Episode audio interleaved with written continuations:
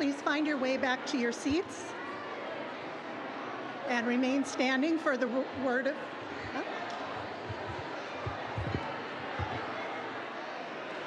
Please find your way back to your seats and remain standing for the word of the Lord.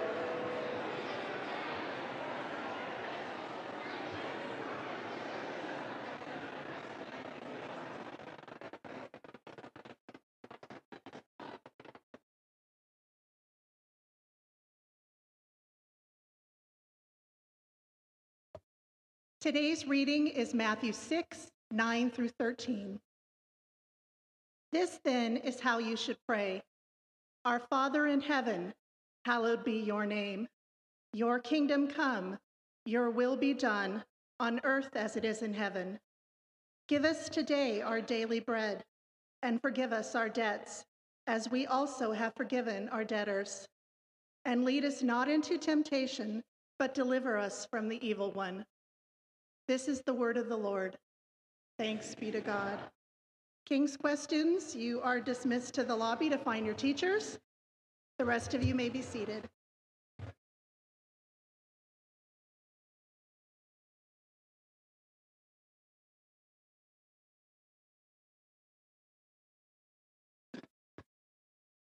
All right, so up here with me is Alvin Sanders, and he has graciously, yes,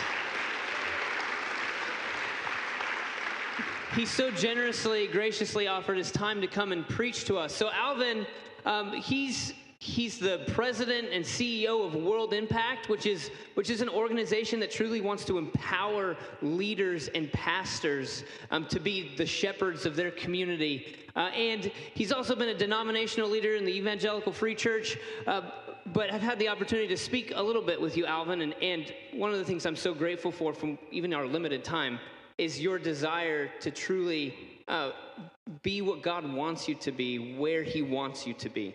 And I've been very appreciative of that in our conversation. So I'm really I'm excited for what Alvin's going to share. He's going to be sharing with us from the Lord's prayer. And so I I'm going to pray and my prayer is that we would have the ears to hear what what God has to say through Alvin. In our pre-service prayer, we ask whoever's speaking, what do you what do you how can we support you in prayer? How do you want God to be working? He said, I just want just want the Spirit to work. Uh, and, and so that's what we're going to pray, that the Spirit would, would work. So let's pray. God, thank you for Alvin. Thank you for his ministry. Thank you for his leadership. And thank you for the opportunity that we get to receive from him what you have. God, thank you for your word that is living and active. And thank you that you give us people and voices and experiences and stories that help to illuminate what it is you're saying for us now. So help us to hear what you have. Help us to experience and encounter your presence through Alvin. God, I pray that, that he would sense uh, your leading and your empowerment to speak boldly in whatever ways you have. So, God, we give this time to you, knowing that your word never goes out void. So we can trust that. And what a gift that is. In Jesus' name, amen. Amen. Good morning, everyone. It is a privilege to be able to bring the word to you today. Um, those of you who know the LaBarbera family, they're good friends of mine. Carl's my board chair. And thank you, um, the leaders of this church, for having me come share with you. A um, couple of things you should know. Number one, I'm much louder than Daniel. So you're going to probably get blown out today. Uh, number two, I'm a child of the African American church, and there's this thing called call and response. So if you're not used to saying amen, today is your day. I, I preach much better when I get amen. Yeah, I see y'all. Okay, we with it today. Uh, but I come to you from World Impact. I serve as president and CEO of that ministry. Uh, World Impact empowers urban leaders and partners with local churches um, to reach their communities with the gospel. And instead of me standing up here and telling you what World Impact is about, and if you want to hear more about that, uh, I believe it's called Second Hour. We'll be hanging out in Second Hour. Uh, I'm just going to show this brief video that gives a testimony. It's about five minutes of, of one of the people in whom we serve and whom we partner with. And then I'm going to come up and we're going to unpack the Lord's Prayer together.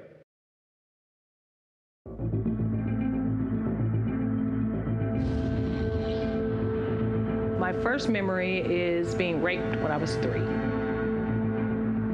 The foster system placed me where they could. The worst abuse I received was a Christian home.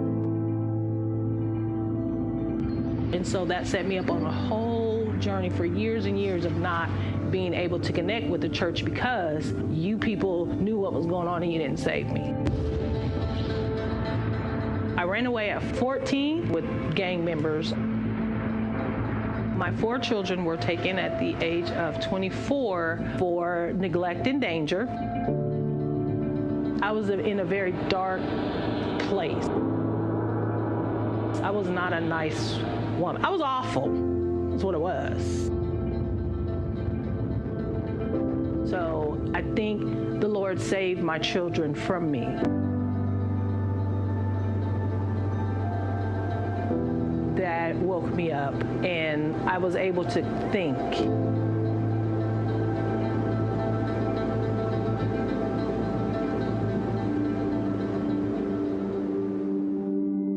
The mom in me came back to life.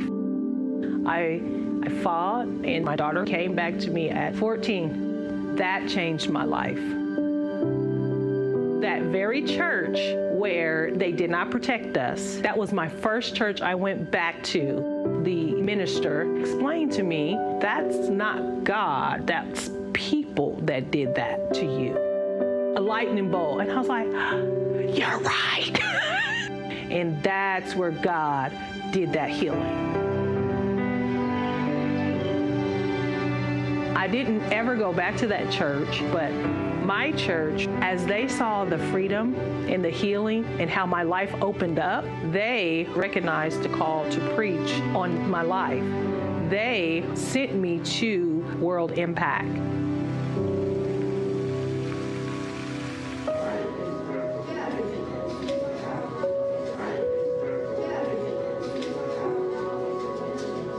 World Impact literally opened up my life.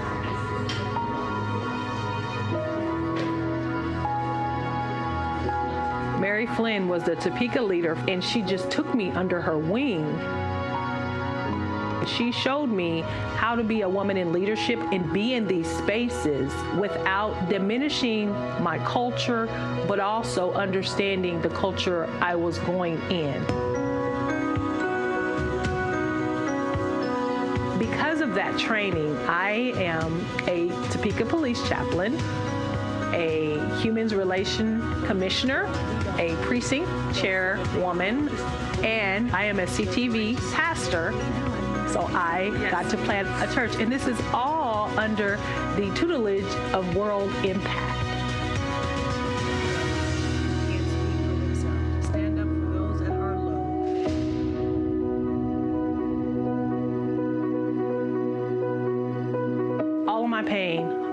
My abuse, all of my dysfunction, all of that was for a purpose. And that's my whole mission in life is to be a bridge, somehow hoping that it will help some other little girl that didn't get all the chances I have.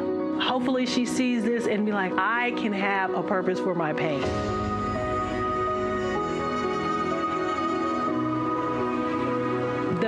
Best thing I am doing for our community now is serving the most underserved, preparing them to go out to be productive citizens. The gangbanger, to the ex convict, to the unwed mother. World Impact helps me to be able to do that. They trained me to be able to do that. I'm still in awe that. From the same program that I went through, I get to give that to them. World Impact is hope beyond hope. He has taken this abused transplant from Detroit, Michigan, put her in leadership in the community, put her in politics. Then he's going to do something else. I'm not ready. I'm just, just want to hold on. yeah. Yeah. My hope is just to keep holding on.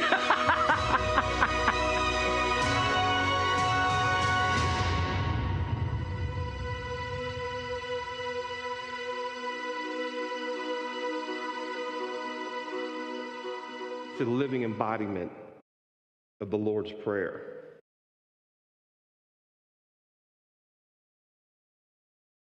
And before I begin to look and exegete that prayer, I'm going to spend some time with you setting up the context of the prayer. Spirituality isn't just a part of our lives, but it's the core of who we are and binds all life together. One of my favorite seminary professors used the hand as an illustration of the human experience. You have the physical, you have the mental, you have the emotional, you have the moral, and you have the social aspects of our lives. And you good Christian people are probably wondering, well, where's the spiritual? Well, it's the palm. It's the palm and it controls all of the other aspects of being human. And in this palm, in this fallen world that we live in, is where evil resides. And I don't think we really have a good understanding of what evil really is.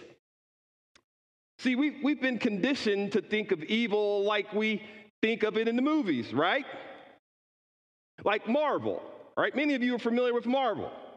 I've kind of left the Marvel universe. This gets getting too confusing. Three Spider-Mans and all. It's like, all right, enough already. I'm done.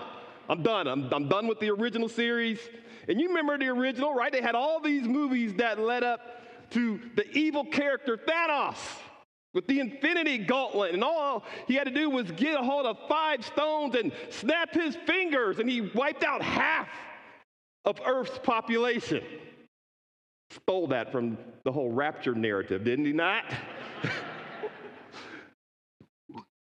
but even after he snapped his fingers and did his evil, guess what? The Avengers could reverse. And if this spoiler alert, I'm just sorry for you. The Avengers could reverse that evil by going back in time. And of course, they reversed it and everything went well, and we're all fine and dandy and we're good, and we eat our popcorn and we go on home. Evil has been defeated. But evil is not that way. Evil is a real problem with spiritual roots, and we cannot treat it that lightly. Despite daily evidence to the contrary, like a mass shooting in Buffalo, people continue to believe the world is fundamentally good. And it was in Genesis 1 and Genesis 2. But then Genesis 3 happened and it introduced evil into the world. Genesis 2, we see God's plan for unity in the Garden of Eden. Relationships were perfect between people and God, among people themselves, and with the environment. The word blessed does not accurately describe what was going on. There is another word called shalom. Shalom is a Hebrew word that means all living things being in a state of completeness in every aspect of existence. So, so go with me. I want you to do a little mental exercise. Think about every problem you can think of that you have. Then think about every problem that the people in your life have. Then think about every problem the city of Long Beach has, the state of California, the country of the United States of America, the global world, every single problem. And then imagine that a magic wand was waved and it all went away. I'm going to be honest, my mind can't even get there. I can't even think of a life with no problems. That, my friends, is shalom. And what Adam and Eve had in the Garden of Eden, it's much, much bigger than blessed. But then in the familiar story of the fall in Genesis 3, it tells us the, the whole shalom situation unraveled, kickstarting the dysfunctional mess on earth that we have today.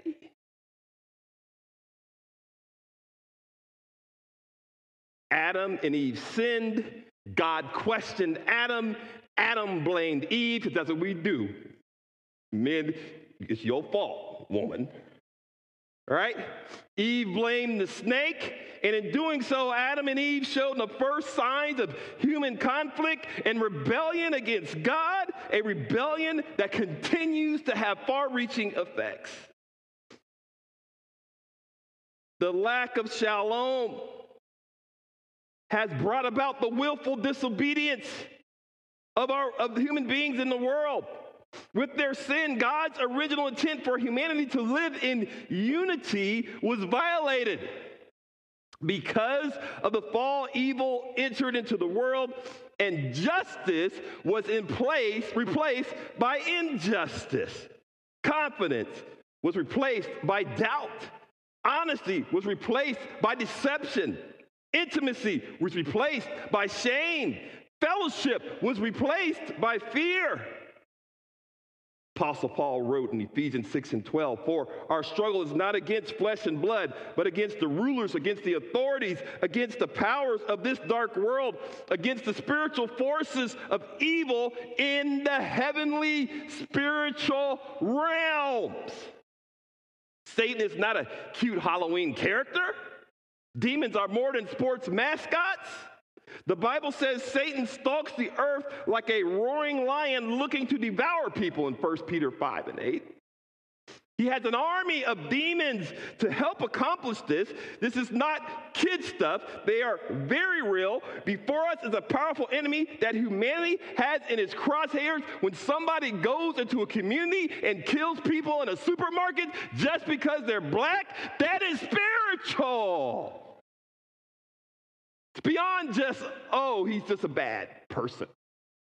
That is evil, spiritual influence. Therefore, evil must be dealt with. All I have is good gospel news for you this morning. Matthew, Mark, Luke, and John, you know what those were? Evangelistic texts. Did you know that? If you got one of them good old Bibles, like I said, I grew up in a, in, a, in a Black Baptist church and we were King James, right? Good old gospel Bible. It, it'd say the gospel according to Matthew, the gospel according to Mark, the gospel according to Luke, the gospel according to John.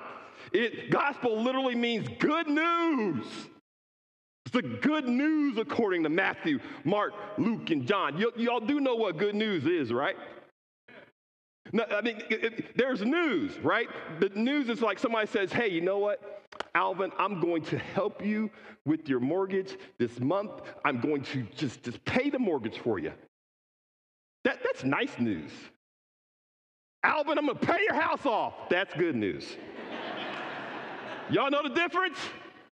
When you have good news in you, you, you know, like my daughter, like I've been telling everybody, my daughter, who suffered from severe ADHD and is supposed to not be able to achieve academically. Two Saturdays ago, graduated from Bowling Green State University cum laude.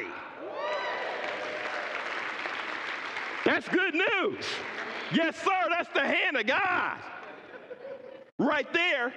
Don't tell me what my God can't do.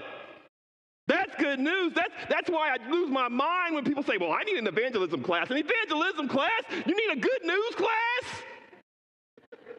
You need to learn how to tell people what God has done for you. Let me, that's a whole nother sermon. Let me, let me, let me, let me calm down here and get, get back on point.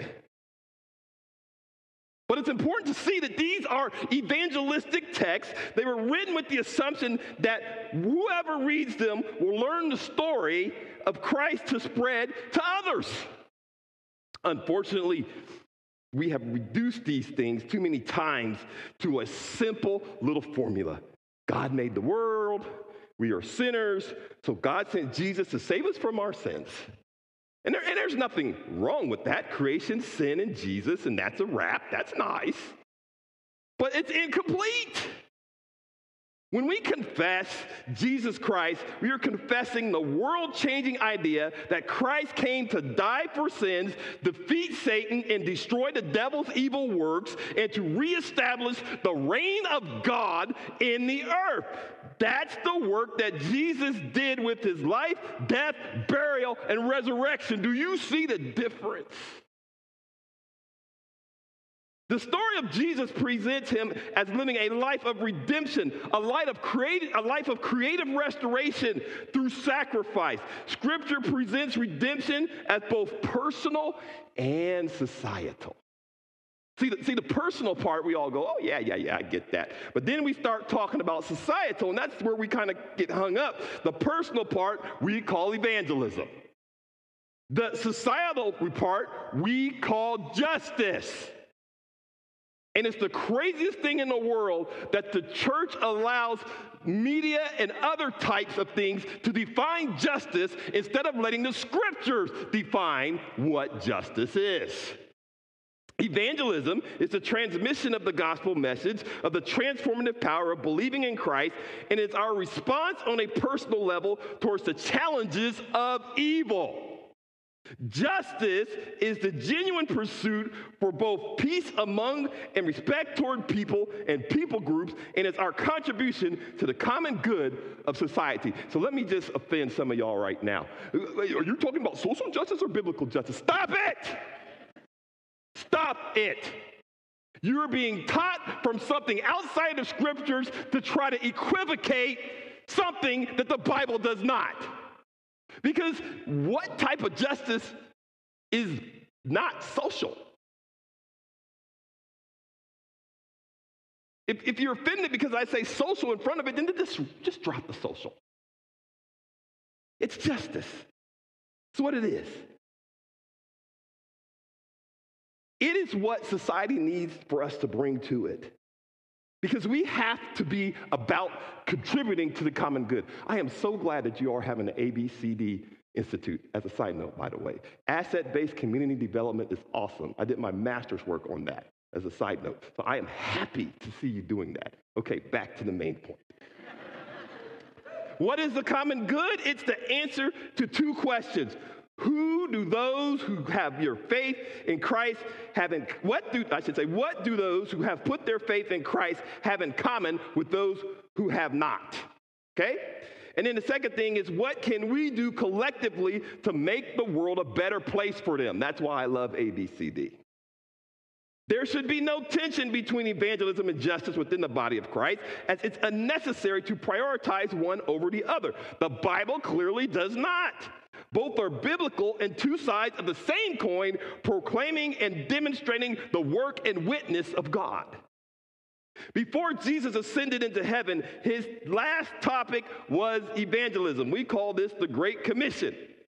He told his followers to make disciples of all nations, and he said he would send the Holy Spirit to empower them to do so. In Matthew 28 and 19, and in Acts 1 8, when he ascended into heaven.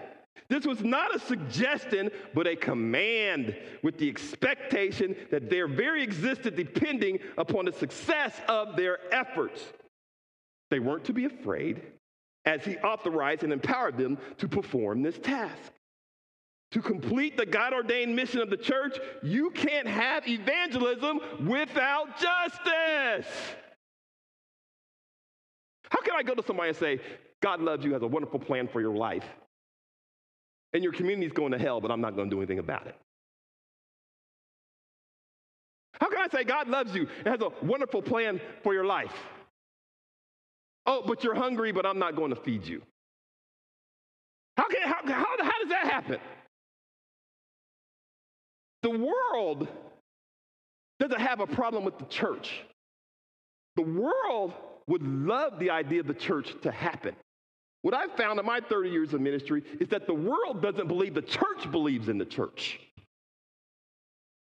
They believe church believes in politicians more than they believe in their Bible. That's what the world is waiting upon. When many hear the word justice, they think payback. They think law and order, my favorite show, the original one, right? Not SVU and all that, right? 600 channels of DirecTV at my house, and all I watch is Law and Order. That's it. We think that that's the way justice is portrayed. They call that retributive justice, payback for what you did wrong. But did you know that the Bible talks more about restorative justice? The type of justice that puts things back in place the way they were supposed to be. The way that God made the world. This world is broken, and when we put broken pieces back together, that's the justice that the Bible focuses on. The Bible and justice, and you need to understand this, is always related to people and never to things. Justice and evangelism revolve around the fact that humans are made in God's image. Justice is a moral quality of God that we see heavily emphasized in Scripture. God is presented as the, the author of the idea and is committed to its enforcement. It is one of his ways of relating to the peoples of the world. Now, I said all that to say this. Our Father in heaven, hallowed be your name. Your kingdom come, your will be done on earth as it is in heaven. Give us this day our daily bread and forgive us our trespasses as we forgive those who trespass against us. And lead us not into temptation, but deliver us from the evil one. For thine is the kingdom, power, glory forever, because that's the way I was taught it. Got put that in. Thy kingdom come, thy will be done on earth as it is in heaven. What if I told you that the prayer we have been praying all of our lives revolves around evangelism and justice? You are praying for both of those to enter into the world. It is no accident that the Lord's Prayer is smack dab in the middle of the Sermon on the Mount.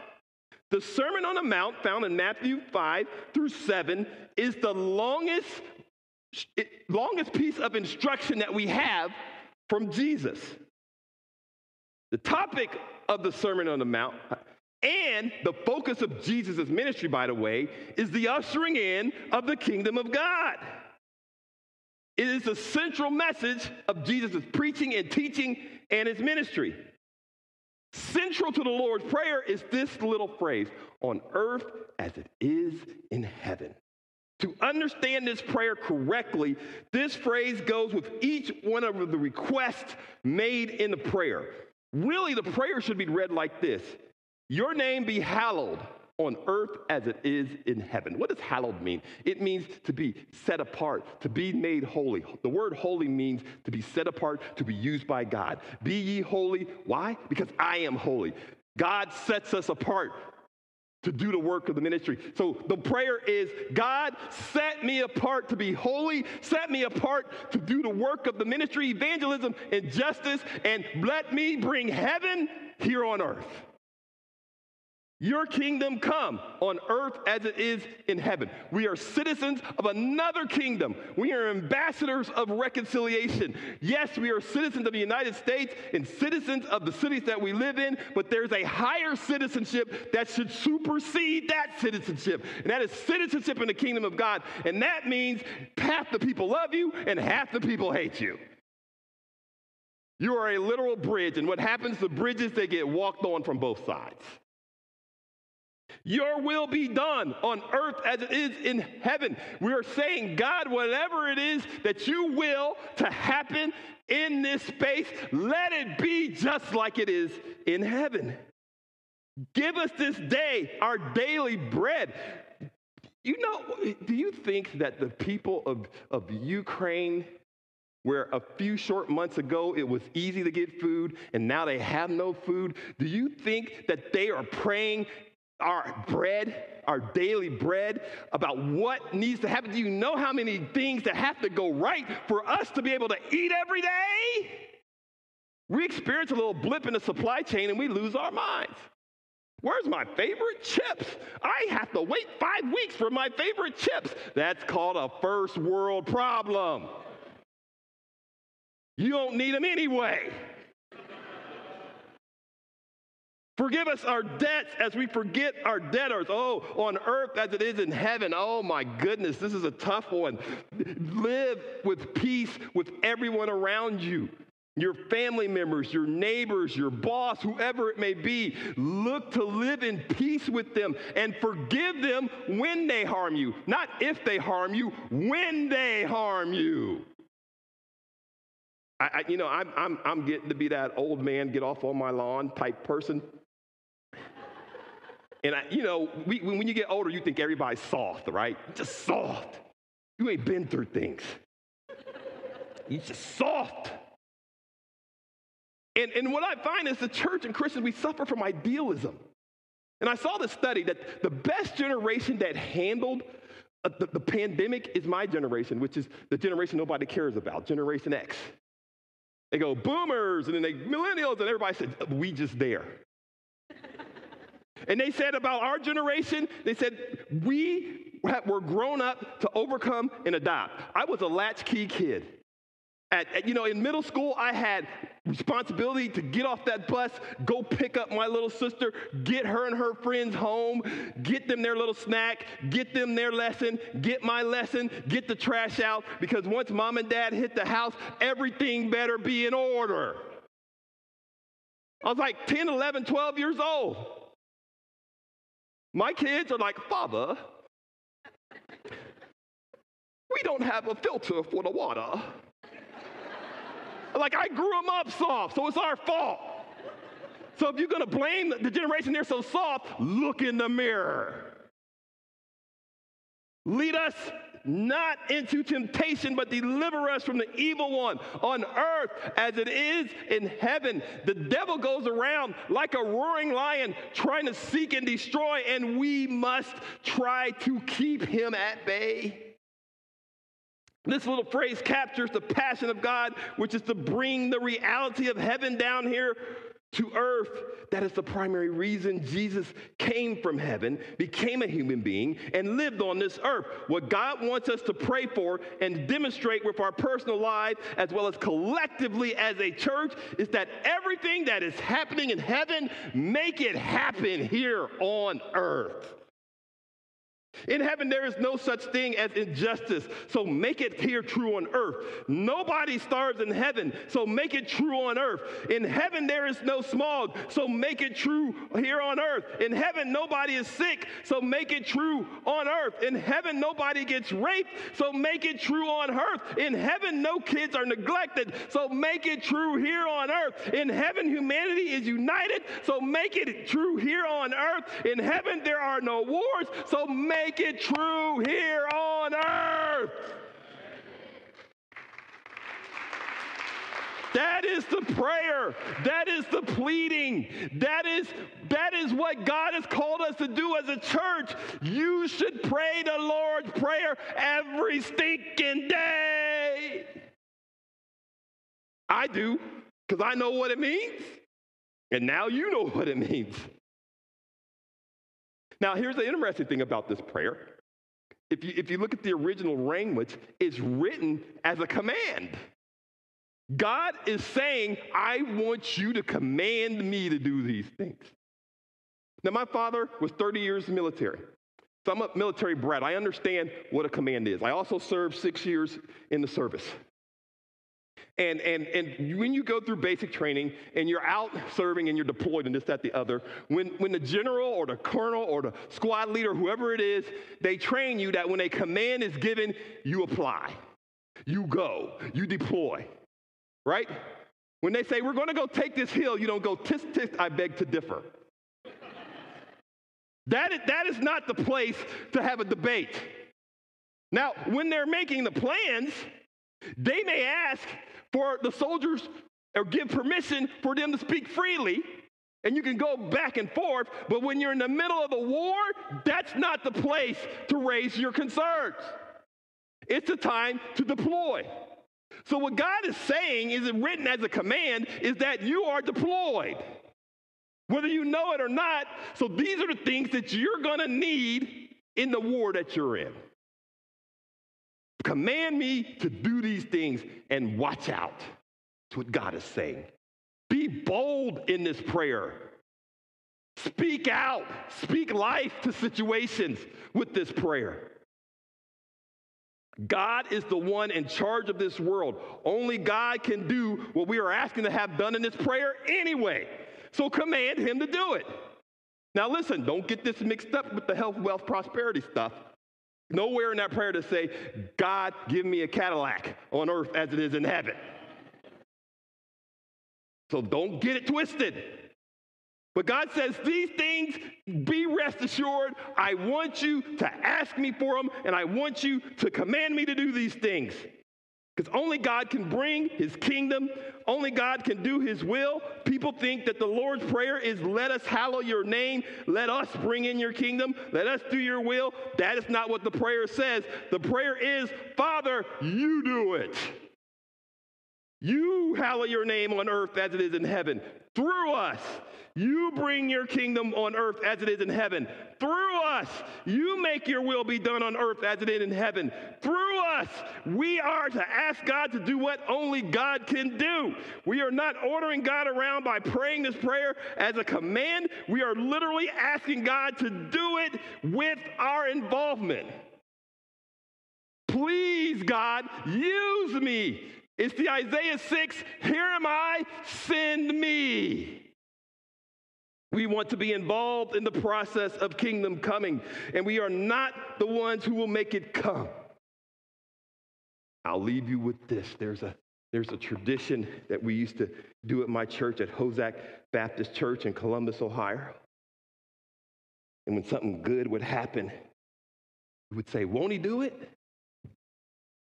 Told you about my daughter all the tremendous struggle and pain and how the system tried to pigeonhole her and label her in a certain way, but she graduates cum laude. We turn to ourselves, me and my wife, and say, Won't he do it? In fact, turn to your neighbor and say, Won't he do it? No, y'all ain't convinced. Y'all ain't convinced. Some of y'all still looking at me. Turn to your, neighbor is the person who sits next to you. Turn to the person who sits next to you and tell them with conviction, Won't he do it? Won't he do it? Oh, you just sit there if God ain't never did any good good in your life. If God's never done anything good in your life, then just sit there. But if God has done something good in your life, turn to the person next to you and say, Won't he do it? Oh, you serve a good God. Everything good in your life comes from the Lord. Do you understand that? Everything good.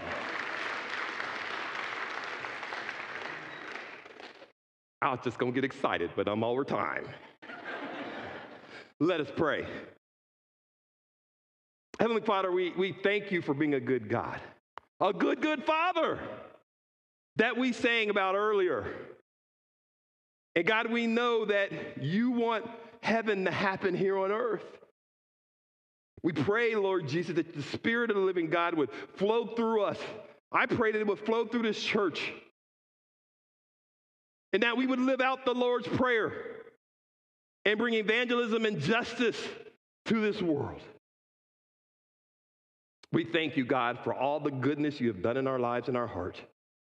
Convict us to pray around the things that you have outlined. Thy kingdom come, thy will be done on earth as it is in heaven. Amen.